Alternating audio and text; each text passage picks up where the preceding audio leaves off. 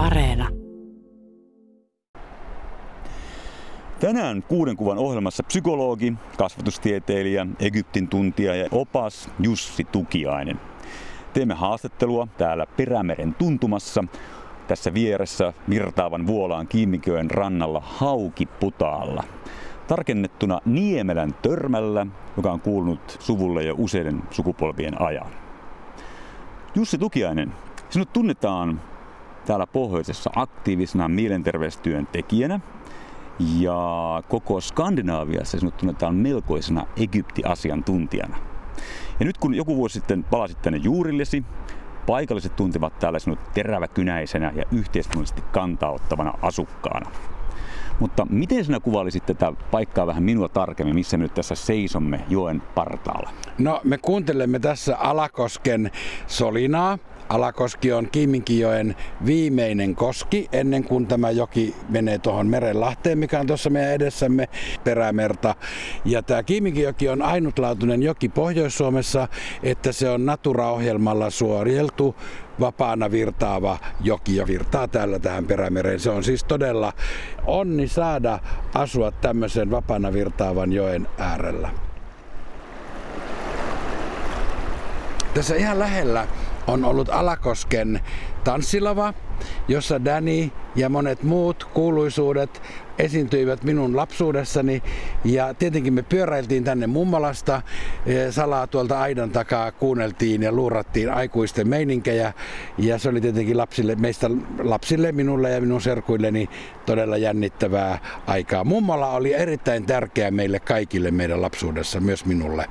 Kun mä katson tätä maisemaa eteenpäin, niin tästä aukeaa tämmöiset valtavat törmät. Onko nuo ihmisen tekemiä vai onko luonto oikeasti muovannut nämä törmät joskus aikojen saatossa? No täällä Pohjois-Suomessa näiden Pohjois-Suomen jokien Oulusta pohjoiseen ja Oulujokikin jo, niin ne ovat tämmöisten jokitörmien uomissa virtaavia jokia ja se on luonnon muovaamaa, mutta että kyllä nämä törmät on tämmöinen tyypillinen nimenomaan Pohjois-Pohjanmaan jokiuomien, voisiko sanoa melkein kansallismaisema. Joo, tämä on hyvin omalaatuisen näkymä.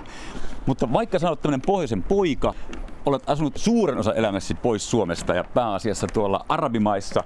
Ja koska olet myös suuri taiteenkeräjä ja taiteen ystävä, niin haluan vähän kuulijoille kertoa, että millaista taidetta ja esineistöä täällä teidän kotoa löytyy. Selvä. Astutaan sisään. Nyt olemme tulleet tähän Miten vanhaan taloon? 1800-luvulta? No tiedetään, että 1894 mutta mitä tässä oli paikalla sitä ennen, niin sitä me emme tiedä. Mutta Nestori rakensi tähän tuon ensimmäisen osan ja sitten jokainen sukupolvi on lisännyt omansa ja meilläkin tarkoitus jatkaa tätä. Valjastan näkymää sen verran, että nyt olemme tulleet tähän vanhan talon olohuoneeseen ja sanoisin, että tämä on sellainen taiteen ja esineistön runsauden sarvi ja tätä kattoa hallitsee tämmöinen ihan kuvataiteilijan maalama valtava katto fresko. Ja seinillä on paljon taidetta tuotu eri puolilta maapalloa, hyvin rohkeita suuria teoksia, pieniä teoksia. Täällä kimeltää kulta ja hopea ja pronssi ja messinki ja eri aikakaudilta olevia tyylihuonekaluja. Toi valtava peili kohoelma, jossa on tuommoinen egyptiläinen sfinksikoira. Anubis, Anubis. No mikä tuo on vähän niin kuin ranskalainen rokoko-kello tuolla hyllykössä? No se on taas Kairon basaarista löydetty. Kun sä niin kauniisti kuvailit tätä ympäristöä, niin mä sanoin, että tämä näyttää minun mielestä enempi egyptiläiseltä romukaupalta. että tuota, että ei nyt, ei nyt mennä ihan yli sanoihin. Ehkä tässä ohjelman aikana kuulemme, että Jussi Tokianen on myös jossain vaiheessa elämää galleristi. Mutta mennään ensimmäiseen kuvaan. Eli siinä on selvästi tämmöinen vanha mustavalkoinen kuva ja ollaan jossakin pellon laidassa ja siinä on kaksi pientä lasta. No tämä kuva on mun niin kuin ensimmäinen kuva, sarja ottanut isäni kameralla salaa, luvatta. Se oli sillä tavalla jännittävää, että jotenkin mä ymmärsin, että tämä on nyt niin kuin ainutlaatuinen tapahtuma elämässä, kun tämä sisareni oppii kävelemään. Ja siitä, siitä syntyi niin kuin suhde kameraan ja siitä syntyi suhde kuvaan. Nyt kun mä työskentelen psykologina, mä käytän paljon piirrostestejä ja piirroksia, kun mä arvioin lasten elämäntilannetta ja psyyken kehitystä ja näin. Että tämä, tämä kuvallisuus on tullut niin kuin merkittäväksi ja toi on niin kuin oikeastaan ensimmäinen semmoinen, jolla mä tajuan, että mä olen luonut suhdetta kuvaan. Hmm. Sä mainitsit nuo testit ja nykyään toimit siis lastenpsykologina, eli teet erilaisia testejä jo koulujassa ja kouluikaa aikaisemmillekin lapsille. Tällainen maalikko miettii, että melkoinen vastuu, että jos mietitään että niin nuoren ihmisen tai pienen ihmisen psyykkearviointia, niin eikö tarkoita, että tällaisia testejä on tehtävä paljon ja miten pystytään luottamaan näiden testien tuloksiin? Paljon ne käytetään ihan puhtaasti tämän testin antamaa tulosta ja paljon sitten psykologin omaa ää, intuitiota, tietämystä, teoriataustaa, kokemusta. Tietenkin ne on, niihin on koulutus ja niihin on niin materiaalia, mihin niitä kuvia verrataan. Kehitysikään täytyy pystyä vertaamaan niitä, mutta ne toimivat niin osana tämmöisen lapsen tai nuoren psyyken kehityksen arviointia, että sehän ei perustu pelkästään kuvalliseen ilmaisuun, mutta mun mielestä niin kuin tämä lapsen tuottamat kuvat esimerkiksi perheestään tietyillä ohjeilla ovat tärkeitä, kun hahmotetaan esimerkiksi, että mitä lapsi ajattelee, mitä kuuluu hänen perheeseen. Mulla on paljon tietenkin asiakkaita, jotka on avioeron kokeneita, ja se on aina jännä nähdä, että onko ne isä ja äiti vielä siellä kuvassa saman katon alla, vai on, tuleeko sinne kaksi kotia, vai missä kohti lapsi on prosessia siitä, että vanhemmat ovat eronneet. Ja tietenkin siinä sitten lisäksi on valtava määrä tämmöistä muuta tutkimustestistöä, jolla selvitellään näitä eri, eri osapuolia ihmisen psyykkisistä toiminnoista, muistia, kielellistä, ei-kielellistä kapasiteettia, prosessointinopeutta. Se lista on, on pitkä. Tämä toimii niin kuin osana. Ja tietenkin näihin on siis koulutus, näihin esimerkiksi tämmöisiin projektiivisiin piirrostesteihin, mutta tietenkin se on, osit, se on aina myös tulkintaa. Hmm. Ja tulkinta tietenkin syvenee, mitä enempi niitä tekee. Mä tuossa ihan alussa kerroin, että olet myös tunnetaan täällä pohjoisessa tällaisena mielenterveystyöntekijänä, mutta koko Skandinaaviassa ja varsinkin Suomessa se tunnetaan melkoisena Egyptin asiantuntijana, Egyptin oppaana. Olet vetänyt erilaisille ryhmille ympäri Egyptiä erilaisia seuramatkoja ja erikois, räätälöityjä erikoismatkoja myös ruotsalaisille matkustajille. Ja skandinaavisille. Ja olet asunut Ruotsissa pitkiä aikoja, olet ollut matkauppana myös muuallakin, eli pitkin elämääsi olet niin kuin tehnyt monenlaista. Olet ollut galleristinakin ja siitä kertoo tämä koti, joka on täynnä erilaista taidetta. Mutta mikä silloin aikoinaan sai täältä pohjoisesta haukiputalta olevasta pojasta päähän, että minä haluan ryhtyä psykologiksi? No, mulla oli siis maailman paras psykologian opettaja Anni Ahava Oulun normaalilyseossa, joka loi rakkauden psykologia tieteeseen. Ja myös hänen oma persoonansa, joka oli äärimmäisen vallottava, mä myös ystävystyin hänen niin kuin muutenkin. Hän reppasi sitten mua myös e, ylioppilaskokeisiin, ja mä kirjoitinkin psykologiasta niin kuin laudaatturin ihan mennen tulee varmaan silloin aika lailla Suomen parhailla tuloksilla silloin ei tämmöisiä niin kuin huomioitu. Mutta että se, siis se kertoi niin kuin siitä, että kun ne lähti ne tulokset sinne ylioppilastutkintolautakuntaan, niin mä itse tiesin paremmin kuin sitten se mun virallinen psykologian opettaja, että minä ne tulee takaisin. Ja ne tuli just takaisin niin, kuin Anni oli opettanut ja niin kuin niinä pisteinä. Se loi varmuutta, varmuutta tähän psykologiaan ja siihen kiinnostukseen psykologiasta ja silloin mä en vielä tiennyt, rupesinko mä psykologian opettajaksi vai psykologiksi. Tai johonkin muuhun psykologiaan viittaavaan henkilöstöhallinnon tai johonkin muuhun virkamiestehtävään. Mutta se kiinnostus tulee niin kuin rakkaasta, innostavasta psykologian opettajasta, kun olin 16-vuotias. Mutta siitä mä pomppaan tähän seuraavaan aiheeseen, eli ulkomaille lähtöön, josta ilmeisesti kertoo tämä seuraava kuva, jossa siinä on Jussi Tukiainen murrosikäisenä, nyt puhutaan varmaan jostakin ehkä 70-luvun lopulta. Värikuva jo siinä on jo... 70-luvun alkua. 70-luvun Ootapa. alkua. Joo, 70-luvun alkua, joo, kyllä, kyllä, kyllä. Ja siinä on tämmöinen sinun ikäinen tyttö. Te istut tällaisen pöydän ääressä, siinä on appelsinit pöydässä. Mutta mikä, mikä on syy, että olet halunnut tällaisen kuvan valita tähän? No se on siis mun, minun ensimmäinen ulkomaan matka, jonka tein kirjeenvaihtokaverini Elken luo Saksaan. Se oli joulu ja uusi vuosi.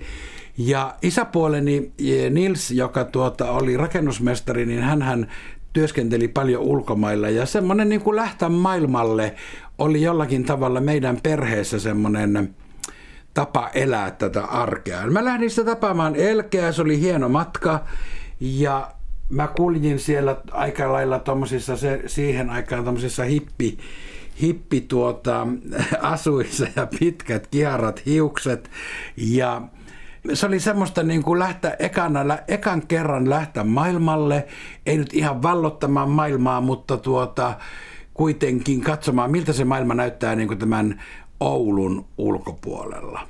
No täältä peräpohjolasta, tai ehkä peräpohjolasta sanotaan perämeren pohjukasta.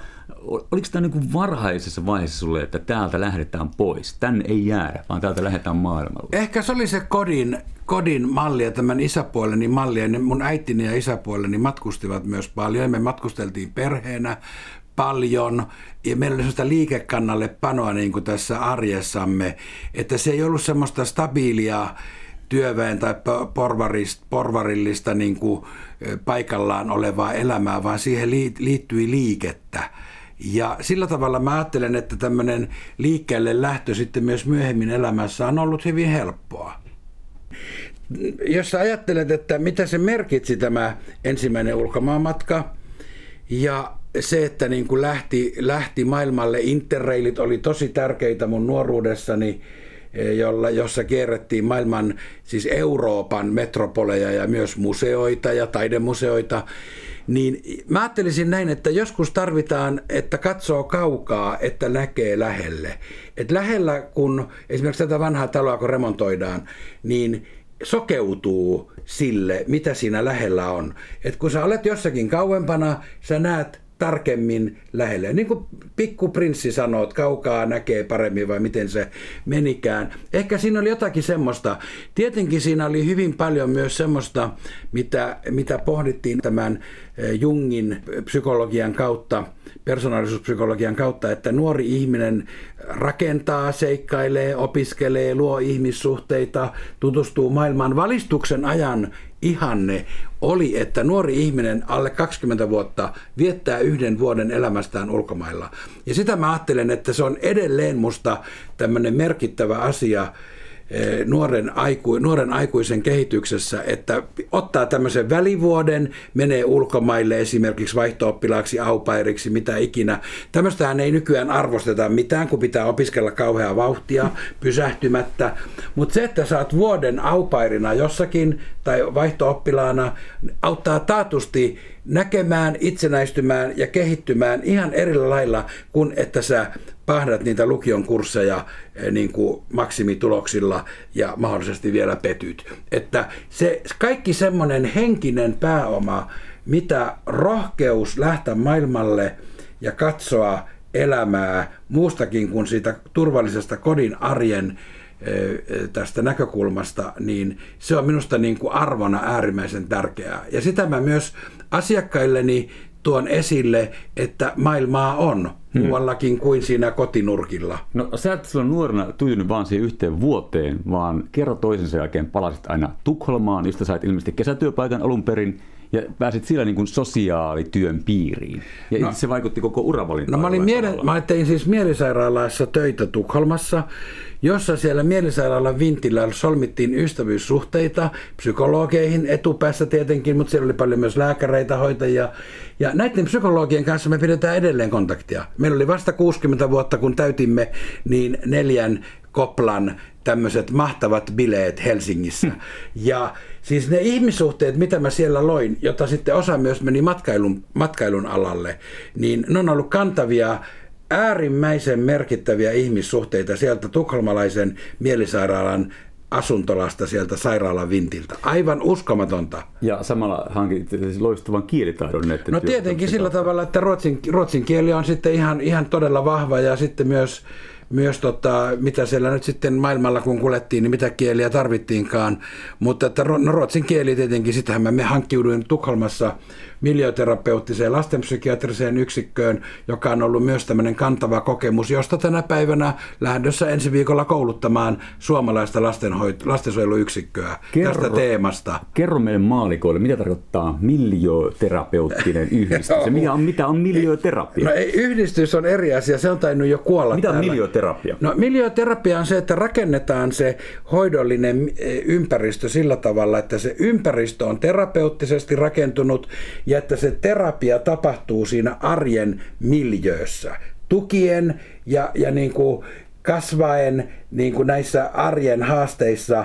Se on ihan oma tämmöinen näkökulma, joka oli Oulussa hyvin vahva. Professori Isohannin osastolla mä sain siitä ensimakua Suomessa aikanaan. Näin, miten tämmöinen yhteisöhoito toimii parhaimmillaan ja näin, että mielenterveysongelmista voidaan parantua ei mikään pieni juttu. Samoin täällä Tukholmassa, kun me työskenneltiin näiden alle murrosikäisten lasten kanssa intensiivisesti tällä miljöterapeuttisella työorientaatiolla, niin ne toipuivat, palasivat kotiin ja kouluun, mutta kahden vuoden ohjelmalla, ja jossa tehtiin tiiviisti työtä, perhetyötä, se kuului osana sitä miljöterapiaa, kesällä mentiin retkelle saareen, asuttiin saaressa, niin kuin koko Ruotsi menee kesällä saareen, ja talvella käytiin laskettelemassa, siis ihan tavallista arkea, ja ollaan aikuisena tukena niissä haasteissa, mitä lapsella on, kun sen hermot menee ja se ei jaksa niin tuetaan auttamaan jaksamaan yli niiden vaikeiden tunteiden sanottamalla niitä, mutta ei niin, että viedään kerran viikossa terapeutille, vaan se on koko aika se hoitava miljö siinä ympärillä, joka koostaa ja rakentaa. No tämmöinen kliseinen sanonta, että itsetunto rakentuu hyvin nuorena, niin jos itsetunto on horjunut hyvin nuorena, ja sitä ei ole pystytty ikään kuin parantamaan, niin kuin sanotaan, että mielensairautta ei pystytty parantamaan, Onko se mahdollista ylipäätään enää aikuisella iällä? On, tietenkin. Mä en, voi, mä en voisi istua tässä psykologina, jos mä en uskoisi siihen, että, että mielen, mielen sisältöihin ja mielen terveyteen voidaan kaikessa iässä, vielä ennen kuolemaa, voi eheytyä. Et kaikki työ, mitä mä teen mielenterveystyön tekijänä, tähtää hyvän itsetunnon tukemiseen, itsetuntemukseen, psyykkiseen hyvinvointiin ja miten sitä rakennetaan. Se on kaiken lähtökohta. Ja silloin esimerkiksi, kun mulle tulee yksityissektorilla asiakkaita, joilla on tosi rankkaa ja ne miettii, että jaksaako elää, niin mun tehtävähän on sanoa, että, että keskusteluterapian avulla niin me päästään liikkeelle niin, että sä pystyt voimaan paremmin ja lopputuloksena voi ihan olla, että sä voit todella hyvin – mitä se tarkoittaa matkan varrella ja kenellekin, se rakentuu sitten siinä hoitosuhteessa. Mutta jos ihmisen itsetunto ja perusturva rakentuu vahvaksi jo nuorella iällä, niin tarkoittaako sitä, että se horjuu heikemmin vanhampana. Kyllä, että... joo. Ja ihan, siis se on järkyttävää oikeastaan, kun ajatellaan, kuinka paljon lapsuus vaikuttaakaan. Se on jotakin kauheaa, kun on itse isä ja rajallinen ja hermo voi mennä ja lapset tarvii rajoja, mutta lapset tarvii myös normaalia reagointia silloin, kun joku käyttäytymisessä ja toiminnassa ei ole välttämättä turvallista, terveellistä tai hyväksyttävää. Mutta että onhan se niinku rankkaa, rankinta minusta kasvattajana on ollut itse, itse isänä se, että luo turvalliset rajat, mutta ei tukahduta tahtoa siis jos tahto tukahdutetaan, niin silloin mitä sitä ihmisestä jää, jos ei se tiedä itsekään mitä se haluaa. Että on niin tosi hurja juttu. No se ei liity terapiaan niinkään. Terapiassa rakennellaan muita asioita kuin tahtotilaa. Tietenkin tahtotilakin vahvistuu, kun minä-toiminnat ja minuus vahvistuu. Mutta Siis kyllä niin kuin aina, voidaan, aina voidaan saada niin kuin korjaava kokemus. Se, se on koko elämän mahdollista, jopa jo pienenä. Jos on joku mennyt pieleen, mitä nuorempana aloitetaan korjaava työ, sen parempi. Se rakentaa eteenpäin vahvu, vahvuuksia. Tänään on kuuden kuvan vieraana psykologi ja Egyptin tuntija Jussi Tukiainen, joka muutti jo hyvin nuorena kesätöiden kautta Ruotsiin ja sitä kautta Mustalle merelle ja sieltä Egyptiin. Ja Jussi Tukiaisen valokuvat löytyvät Ylen sivuilta osoitteesta yle.fi kautta kuusi kuvaa. Ja nyt paljastan tässä sen verran, että miten minä olen tutustunut sinuun. Se on ollut 80-luvun lopulla, 89-90 tehtiin sukellusmatkoja Punaiselle merelle Egyptiin ja oltiin läträtty pari päivää siellä meressä ja päätin, että ei, tämä on nolo juttu, että täällä on länsimaisen sivistyksen alkulähteillä. Siinä on Luxori ihan vieressä ja ilmoittaudun tämmöiselle yhden vuorokauden kestävälle matkalle. Ja tässä edessäni istuva Jussi Tukiainen sattui olemaan tällä matkalla oppaana ja teit suuren vaikutuksen kertomalla Egyptin sosiaalista oloista, historiasta, taloudesta, ympäristöongelmista ja erilaisista projekteista. Ja äh, kerron vielä senkin verran, että sitten sairastuin siellä, tulin kovaan kuumeeseen, oli muuten jouluaatto. Ja äh, silloin ei vielä vaimosi tuollainen äh, tyttöystäväsi Liisa äh, lääkärinä, että et voi lentää tuossa kuumeessa, on jättävä tänne. Ja seuraava lento Suomeen oli muistaakseni viikon vai kahden päästä. Ja pääsinkin viettämään sitten joulun siellä oppaiden kotona teillä, ja oli eri, enemmän kuin mielenkiintoista. Ja siitä meillä johtaa tuttavuus. Ja sitten joskus meni 15 vuotta eteenpäin, niin olin Savonlinnan oopperajuhlilla töissä ja olin hakemassa lehtimiehiä ja siellä tulikin kaksi tuttua hahmoa koneen portalta alas ja siellä saapui Jussi ja hänen vaimonsa Liisa. Ja olitte siinä oopperajuhlilla ja kerroit, että olemme päättäneet, että tulemme myös oopperajuhlille töihin. Näin ilmeisesti tuli myös työkavereita. Tämmöisenä anekdoottina, kuinka tunnemme toisemme.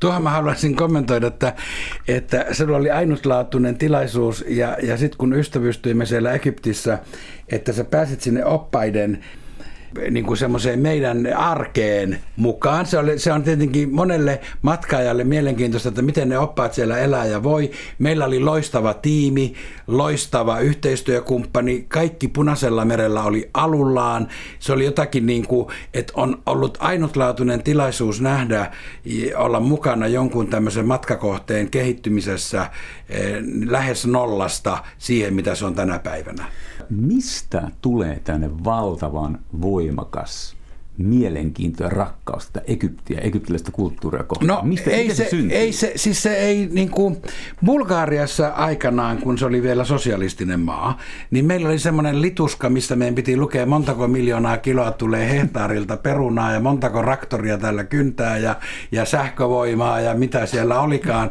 Tätä sanoisinko nyt propagandaa.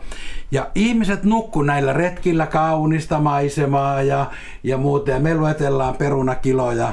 Ja sitten mä ajattelin, että ja Katin kontit, että mä rupean haastattelemaan näitä bulgaareja. Siis mä olin jo suorittanut psykologiasta jonkun tutkinnon. Että mä rupean haastattelemaan näitä bulgaareja, miten ne elää, miten ne menee naimisiin, miten niillä on taikauskoa, miten, mitä ne ajattelee tästä elämän menosta, miten tällä käydään koulua, miten tällä el, niin mitä kaikkia riittejä kuuluu elämään. Ja sitten kun mä niin tein tämmöisen pienen surveyn siellä tuttavieni bulgaarien keskuudessa ja rupesin kertomaan niin tästä bulgaarialaisten arjesta ja haasteista ja mitä se on elää tässä e, sosialistisessa systeemissä, niin kukaan ei nukkunut. Hmm. Ja mä ajattelin, että tämän sama asia tapahtui Egyptissä. Et ensimmäisen vuodenhan mä suomeksi sanottuna dilleilin niillä niilin seraton laivoilla. Mä, mä, siis, mä en varmaan tuntenut yhtään NS tavallista egyptiläistä, ne oli kaikki matkaoppaita. Me asuttiin suomalaisten matkaoppaiden tosi hienoissa asunnoissa siellä parhailla alueilla. Kuljettiin Seraton laivoilla ja se oli semmoista haidelukse elämää. Kunnes mä ajattelin, että kun Luxoriin oli vaikea saada niin opasta, siis matkatoimiston opasta sinne paikan päälle talveksi, niin mä ajattelin, kun mä kiinnosti tämä muinainen Egypti, että mähän lähden Luxoriin ja kulen kaikki haudat ja tutustun tähän muinaiseen Teeban nähtävyyksiin kunnolla. Ja samalla mä tietenkin, kun mä asuin siellä ihmisten keskellä, mulla oli tavallinen asunto, niin mä jouduin tutustumaan siihen, että mitä onko mun kodinhoitajalla on kaksi vaimoa, ja kaksi, kaksi sarjaa lapsia, jotka heti näki, että kuka on kenenkin kanssa tehty. Hän oli yläkerrassa kaksi makukamaria, jossa oli porraskäytävä välissä. Ja tämä loi sen rakkauden siihen kansan elämään. Hmm. Että miten täällä niin kuin eletään, miten ne tienaa. Mä en sanonut Arabiaa juuri mitään, kun mä menin tuota, sinne Luxoriin asumaan. Ja mulla oli sitten samanvärinen opas uniformo kuin Luxorin rautatieaseman siivoojilla, semmoinen turkoosi. Ne ihmettelivät, että mitä tuo ulkomaalainen mies täällä seisoo näiden siivoojien uniformussa. Mun oli pakko sitä vähän modifioida. Kun mä odotin Kairon junalta niitä tulijoita. Juna tuli milloin tuli. Siellä mä istuin, join kahvia turkoosissa uniformussa ja juttelin ihmisten kanssa.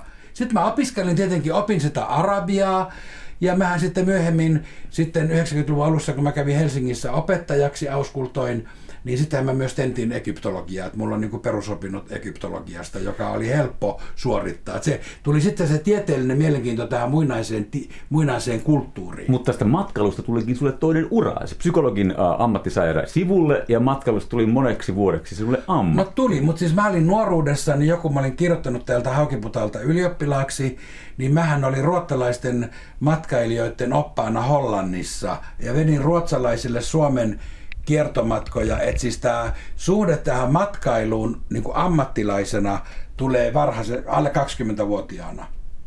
Kolmanneksi kuvaksi olet valinnut ikonin. Joo, siinä vähän niin kuin nielasee tuon kohdalla. Niin mä näin ton yhden vanhan tavaran kaupan ikkunassa ennen joulua. Mä ajattelin, että mun on saatava tuo, mutta se kauppa oli aina kiinni. Et mä joudun oikein tekemään työtä, että mä sain tietää, että mikä sen hinta on. Ja tuota, sitten mä toin sen tänne ja se on, niin kuin, onko se nyt siis niin kuin haloo kohta puoli vuosisataa. Se on jollakin tavalla kuuluu tähän taloon olematta mitenkään ortodoksinen tai muu uskonnollinen, mutta se nyt vaan kuuluu tähän. Ja se on aika lähellä Haukiputaan kirkon kuvataidetta, nyt kun mä sitä ajattelen. No ikoni on jollakin tavalla sitten myöhemmin mulle tullut merkittäväksi tämä ikonitaide sillä lailla, että professori Holthoer, jonka johdolla... Egyptologian professori. Egyptologian professori Holthoer Helsingin yliopistossa, jonka oppilaana olen ollut, kertoi, että ikonin tausta on Byzantin kautta mennä takaisin Egyptin kuolinnaamioihin, jossa laitettiin vainajalle muumiolle tuo kuolinnaamio siihen, josta se siirtyi niihin varhaisiin eh, pyhän kuvan muodossa näihin maailman ensimmäisiin luostareihin, missä mä oon kulkenut kaikki Egyptin luostarit koptiystävieni kanssa, koptikristittyjä. Ja sieltä sitten eh, Bysanttiin ja osaksi ortodoksista kirkkoperinnettä ikään kuin kasvot tuon puoleiseen, että ikoni on niin kuin peili ja ikkuna tuon puoleiseen.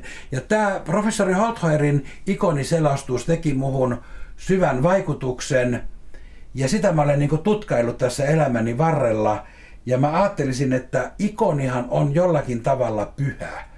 Ja kun mä ajattelen matkailua, niin matkailussahan me monesti matkaamme pyhän äärelle, vaikka se olisi eri, eri uskontoa kuin mitä me itse olemme. Nyt eri... temppeleitä, erilaisia Kyllä, kirkkoja. pyhättöjä, bakodeja, etsun setera, moskeijoita, mutta se on se pyhä, joka puhuttelee ihmisiä. Ja mä sanoisin, että tänä päivänä, kun on paljon semmoista arvovapaata ja arvotonta elämää, jossa ei oikein mitkään arvot määrittele mikään oikein ja väärin, niin se, että on jota, että ihmisellä täytyy olla jotakin pyhää, jotakin, mitä hän arvostaa, kunnioittaa, rakentaa ja vie eteenpäin, jotakin, joka, johon ei myöskään niin kuin kosketa, että se niin kuin on. Ja mä ajattelen, että tämä pyhä merkitys on, on iso. Ja mä luulen, että nyt varsinkin kun eletään näitä korona-aikoja ja ihmiset pysähtyvät, niin mä todella toivon, että ihmiset pysähtyvät miettimään arvojaan ja sitä, että mikä tässä elämässä on tärkeää ja pyhää. Hmm. Kuulutko tähän porukkaan ihmisiä, jotka ikään kuin uskovat jopa silvaellukseen tai tuon puoleiseen Oho. elämään okay, mä ajattelen, tai inkarnaation ylipäätään? In, mä ajattelen, että meidän tajunta on rajattu että siis jos mä nyt ajattelen omaa unimaailmaani, intuitiota, monia asioita, joita on vaikea järjellisesti selostaa, niin onhan meillä muu todellisuus ja näkymätön todellisuus ympärillämme voimia, mitä me emme pysty mittaamaan tai niin kuin sanottamaan, jos me ollaan ihan rehellisiä. Siis tarkoittaako näin, että pystyt analysoimaan omia uniasi? No en mä saa niitä analysoida, ne on monesti aika suoria. Siis Su- uskot uniin No siis uskon, joo todella, kyllä. Mä, sillä tavalla, että jotkuhan on niinku stressin purkua, jotkut on jotakin, joka joku jännitys, elokuva jää kummittelemaan. Mutta sitten on ollut olemassa tämmöisiä unia, jotka on semmoisia, varmaan Jungilla olisi niihin ihan oma nimensä, semmoisia syväunia, jotka on määritelleet ja vieneet niin kuin elämässä eteenpäin ja antaneet ehkä myös rohkeutta eteenpäin. Yksi, ja mä voisin kertoa yhden unen. Eli mä olin tota, nuori mies Helsingissä ja opiskelin ja olin Brondan galleriassa töissä. Ja mä näin semmoisen unen ennen kuin mä lähdin Bulgaariaan matkaoppaaksi. mä sain niin kuin lahjan lasten linnasta ja se oli tämmöinen niin kuin simpukka. Ja kun se simpukan avasi, niin siinä oli Neptunus, meren jumala, jonka rinnassa oli hieroglyfiteksteillä kerrottu mun elämäni tarina. Hmm. Ja siinä unessa mä ajattelin, että nyt jos kun mä osasin, ja siis hieroglyfit ei ollut mulle mitenkään aktiivinen asia siinä kohti elämää. Se oli 20 jotain vuotta. Joo, joo, siis ne ei kertonut mulle mitään. Mutta mä tiesin, mitä se hieroglyfiteksti siinä unessa mulle kertoi, ja mä ajattelin siinä unessa vielä, että nyt mun pitäisi muistaa, mitä tuo teksti mulle kertoo, että mä tietäisin, miten elää hyvä elämä. Ja no tietenkään mä en sitä muistanut, kun mä heräsin, mutta se uni oli merkittävä uni. Ja se oli jännä, että siinä oli jo ne hieroglyfit. Tämä kreikkalainen kulttuuri myös mua kiinnostaa paljon. Meillä on siellä hyviä ystäviä Atenassa. Että siinä oli se merenjumala Neptunus ja simpukasta se niin kuin nousi. Ja se Ennustettiin sun elämä kuin sen simpukan No kautta. joo, siis se, siinä sen uni, uni, unessa niin tiesin tulevaisuuteni, mutta herättyäni en sitä valitettavasti muistanut. No jos tuohon kolmanteen kuvaan äskeisen ikonin liittyy tämmöistä mystisyyttä ja pyhän äärellä ja tuon puoleen se olevaa, niin kyllä tämä seuraavakin kuva, eli kuva neljä, kuvakudos, jossa tällainen hahmo astuu portaita, jossa ilmeisesti tämäkin on varmaan temppelissä mahdollisesti, kuva, kuvakudoksesta, jossa hahmo astuu portaita alas johonkin tilaan. Tai ylös. Tai ylös. Katsopa, siinä tuossa alhaalla on itse asiassa aika lailla jännästi piilotettu hahmo tuossa vasemmassa alakulmassa. Se joku katsoo niin kuin tuota kulkijaa. Hmm. Siinä voi nähdä hahmon tuossa alhaalla. Ja siinä on nuo portaat. Ja tämä on egyptiläinen kuvakudos, joita mä oon tuonut vaimoni kanssa 25 vuotta Suomeen, tutustunut tähän Faarauden aikaiseen käsityötraditioon, taidetraditioon, joka on maailman vanhin taidetraditio. Ja tämä on täysin poikkeuksellinen kuvakudos, koska niissä yleensä on auringonkukkia, lintuja, luontoa, palmuja, Juu, kyläelämää. Juu, vähän makaberi. Tuossa on niin kuolema jotenkin lähellä mulle. Aa, no se no värit, ruskea, musta. Se varjot, ei ole, se, jo, on, se ei ole niinku semmoinen niinku väriloistelias ku, niinku elämää pursua, vaan sä oot oikeassa siinä. Ei ollenkaan tyypillisen näköinen egyptiläinen gobeli, ei, ei millään ei. tavoin. Ja tuossa mä ajattelen, että tuo ihminen, joka astuu, minun mielestä astuu eteenpäin, ei tänne portaita alas, vaan mm. astuu johonkin tuohon vaaleaan, joka sieltä hämöttää. Okay, niin ulos sä, temppelistä. Niin, tai ulos, mistä nyt sittenkin, Tilasta. niin, itsestään ehkä myös.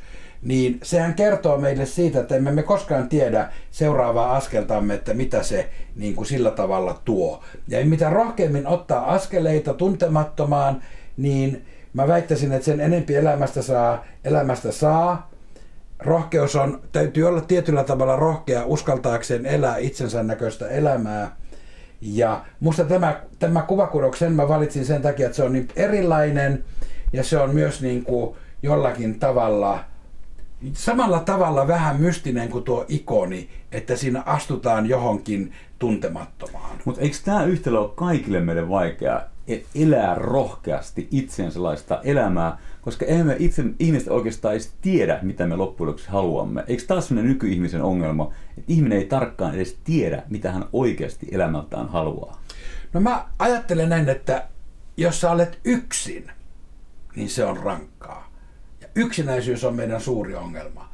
Ja mä väittäisin, että rohkeutta on elää ihmissuhteissa. Niihin liittyy konflikteja, pettymyksiä, kaikenlaista myös niin kuin negatiivista, mutta ei pitäisi niin kuin jättäytyä ihmissuhteiden ulkopuolelle, vaan pitäisi rohkeis, rohkaistua ja rohkeasti uskaltaa elää ja myös luoda ihmissuhteita, koska se on ainoa tapa olla olemassa suhteessa muihin ihmisiin. No jos menet tähän sun ihan konkreettisen työhön, että ihmiset ovat epätoivon partaalla ja jopa miettivät, että eivät halua jatkaa elämäänsä, ovat siis niin masentuneita, Joo, toivottomia, on. eivät näe mitään syytä elää pitempään. On niin, miten ulkopuolinen ihminen pystyy lähteä rohkaisemaan tällaista toista ihmistä? Mikä on semmoinen, niin kuin, tai mikä on semmoinen neuvo?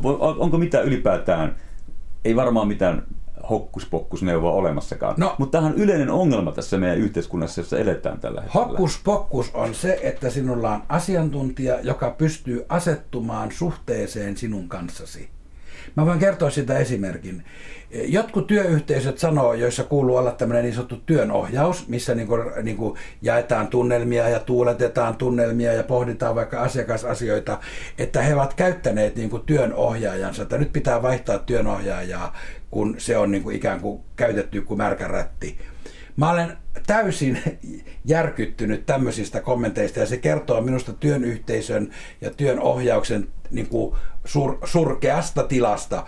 Mulla on itsellä työnohjaaja, joka mulla on ollut kohta kymmenen vuotta, enkä vaihtaisi. Mutta sä oot ollut onnekas. Kaikilla välttämättä ei ole No sanotaanko näin, että se tulee siitä, että me olemme luonneet työnohjaussuhteen jos, joka rakentuu koko aika. Se ei ole niin kuin sama suhde kuin silloin, kun me aloitimme, vaan se on tullut sitä mukaan, kun hän tuntee minua, minä tunnen häntä, ja se ei ole myöskään, että no joo, kaikki on hyvin kiva, vaan hän panee mut myös välillä koville pohtimaan, me pohdimme jaksamista, työn sisältöä, mikä tässä on tärkeää.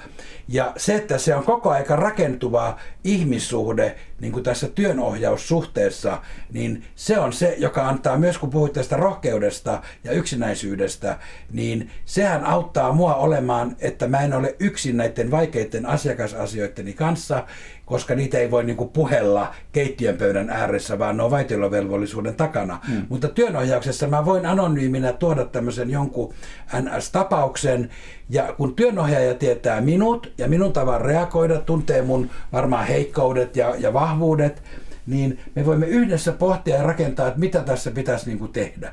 Että se ongelma on se, että jos jää yksin, työnohjauksessa mä en jää koskaan yksin, kun mä oon rakentanut hyvän työnohjaussuhteen.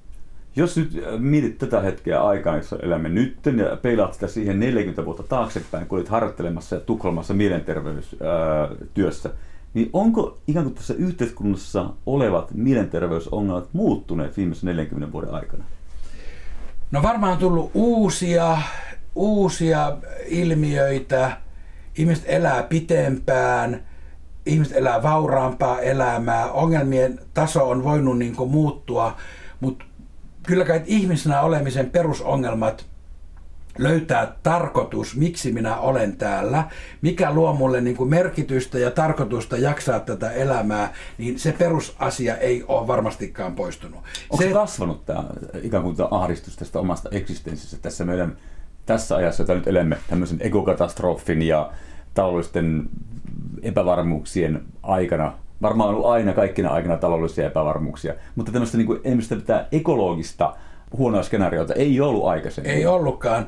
E, mutta tietenkin tämä siis tiedon välitys, joka kertoo meille, jos jossakin tulivuori rupeaa syhkimään, me tiedetään se seuraavalla sekunnilla, hmm. niin se lisää niin kuin tämmöistä tiedon, tiedon määrän tuskaa, mutta se suhde siihen uutisointiin on tärkeää miten sitä suodattaa ja kuinka paljon on sen netin ja uutisoinnin äärellä. Me voidaan itse siihen vaikuttaa. Et ihmisenähän me nyt ei olla tietenkään muututtu luolamiesajoista hirveästikään meidän hermosto. Mutta jos mietitään tätä, tätä hetkeä, eli niin sanottua ekokatastrofi, odotet, odotettava ekokatastrofi, jos ei jotain pika, pikaisesti tapahdu maapallon lämpenemisen suhteen. Näkyykö se nuorissa tämä hätä ja huoli? Ei, ei se näy. Ne on perusturvallisempia minun mielestä keskimäärin kuin ennen. Ja ne, la, nykyään mä sanon, että mä olen Suomessa onnellinen siitä, että lapset saavat silloin, kun heillä on asiat hyvin, olla pitkään lapsia ja lapsellisia. Ja, ja myös, että nuoret saa olla pitkään nuoria, ei tarvi lähteä ansiotyöhön sahalle, niin kuin Haukiputaalla piti aikanaan mennä, tai merille, tai johonkin, johonkin vaan että on niin kuin semmoista perusturvallisuutta, että ne saa niin kuin myös niin kuin nauttia elämästä, vapaa-ajastaan, tuetaan harrastuksia. Sitten on tietenkin nuoria, joille se on hankalaa, ja mun työni osittain mielenterveystyöntekijänä on neuvoa esimerkiksi sosiaalietuuksien äärelle sosiaalityön asiantuntijoiden pariin silloin, kun ajattelen, että lapsiperheessä tarvitaan harrastuksiin rahallista tukea tai muuta. Että ei se mielenterveystyö ole vain sitä kuuntelua ja keskustelua, vaan kyllä joskus pitää antaa myös neuvoja, että, että jostakin sosiaali päivystyksestä tai muusta sä voit saada apua ja neuvoa, miten sä saat lasten jääkiekkoon tai muuhun rahaa. Viides kuva on beduininaisesta. Tämmöinen aavoitunut iho. Hän on hunnutettu, hänestä pilkottaa tässä Kaunis huivi. upea, upea äh, koristeellisuus tässä. musta huivi, ilmeikkäät, äh, ahavoituneet, ryppyiset, syvät silmät. Mm-hmm. Tähän on joku syy. No, tämä on valokuva ja Päivi Arvosen ottama kuva. Tunnemme hänet sieltä Egyptin vuosiltamme, kun asuin perheineni Kairossa. Ja, Mutta tuo kuva? No tuo kuva liittyy siihen, että sehän on beduininainen. Ja mä koen itse itseni niin kuin city-nomadiksi, että mä olen niin kuin sielultani paimentolainen, joo, kulkija. Ja beduinit on mielenkiintoinen ryhmä itsenäisiä, vapaita, va- valtioiden rajoja kunnioittamattomia ö, ihmisryhmä, josta mä en tiedä paljoa. Mä tiedän jonkin verran berberielämästä Egyptin Sivan autiomaa Keitalta, ja mä oon tietenkin jonkun verran törmännyt ja tutustunut, tai sanotaanko näin, että nähnyt beduiineja Egyptin autiomaassa, mutta mä en voi sanoa, että mä tuntisin beduinien elämää. Ja tuossa katseessa on jotakin viisautta, syvyyttä, kuinka jäädä henkiin. Ja jotakin ehkä semmoista niin kuin oleellisen äärellä olevaa, kun pitää pitää lapsista, vuohista, kameleista, perheestään ja itsestään huoli. Musta sieltä, syvy, sieltä tulee sellainen syvä viisaus. Mulla on paljon vanhempia naisystäviä, joilla nimeltä mainitsematta, joilta mä löydän katseesta samaa syvyyttä. Hmm. Jussi Tukiainen, olet saanut elämäsi aikana asua useissa eri paikoissa. Ää, olet nähnyt monenlaisia maita ja mantuja. Elät myös kolmea paikkaa. Sulla on yksi koti täällä Haukiputaalla, toinen on Hangossa ja kiinteä koti on myös yhä edelleen Egyptissä Hurgaadassa. Ja nyt tulemme siihen kuudenteen kuvaan, jota ei ole vielä otettu. Eik. Mikä on se kuudes kuva, jossa näet itsesi, jota ei ole vielä otettu? Jos mä näen itseni. Mikä on se kuudes kuva, jota ei ole vielä otettu? Se on kuva egyptiläisestä kuvakudoksesta, joka on täysin abstrakti.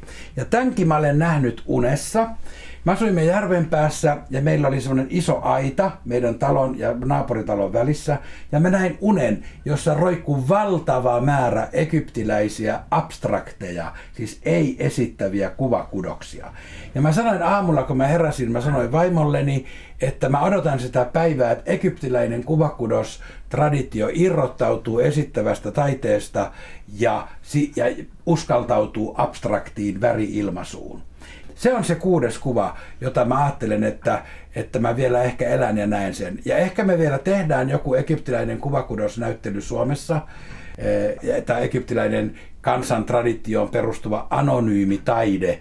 Mä voisin kuvitella, että tämä abstrakti kuvakudos syntyisi Ramses Vissa Vassefin taidekeskuksessa Harranian kylässä, jossa siis pienet lapset kannustamalla ja innostamalla löysivät niin tytöt kuin pojat luovuutensa lähteitä eh, ja lähteelle näiden lankojen avulla.